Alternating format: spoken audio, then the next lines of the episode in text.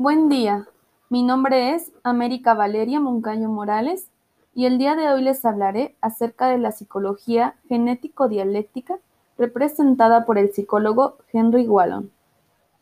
Dicha psicología presenta amplias diferencias en determinadas edades. Los alumnos tienen un rol activo.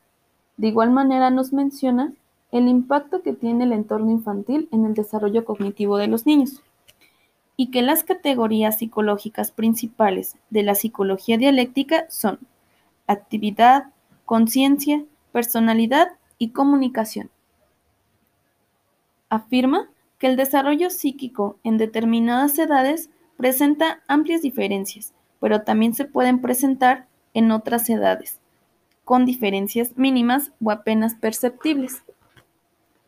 Henry Wallon fue un psicólogo francés Nació en el año 1879 y falleció en el año 1962 en su país natal.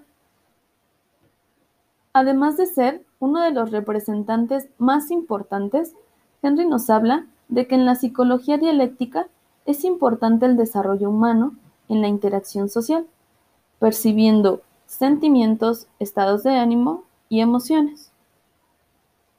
El progreso intelectual se construye a lo largo de la vida, este psicólogo importante nos plantea los siguientes cinco estadios. El primero es la impulsividad motriz y emocional. Define que en los primeros 12 meses de vida se desarrolla la afectividad con su entorno desde su interior. El segundo es el sensorio motriz proyectivo. Abarca de los 12 a 36 meses de edad, donde el niño aprende a imitar así como a manipular objetos. El tercero va desde los 2 a los 5 años de edad. Pertenece a la edad en la que los objetos son de su propiedad, imitan y juegan roles. El cuarto es el pensamiento categorial, que abarca de los 6 a los 11 años de edad. El niño muestra un pensamiento con objetividad y subjetividad. Por último, es la adolescencia, que es a partir de los 12 años, donde empieza a haber contradicciones entre lo que se ha aprendido y en lo que se va a aprender.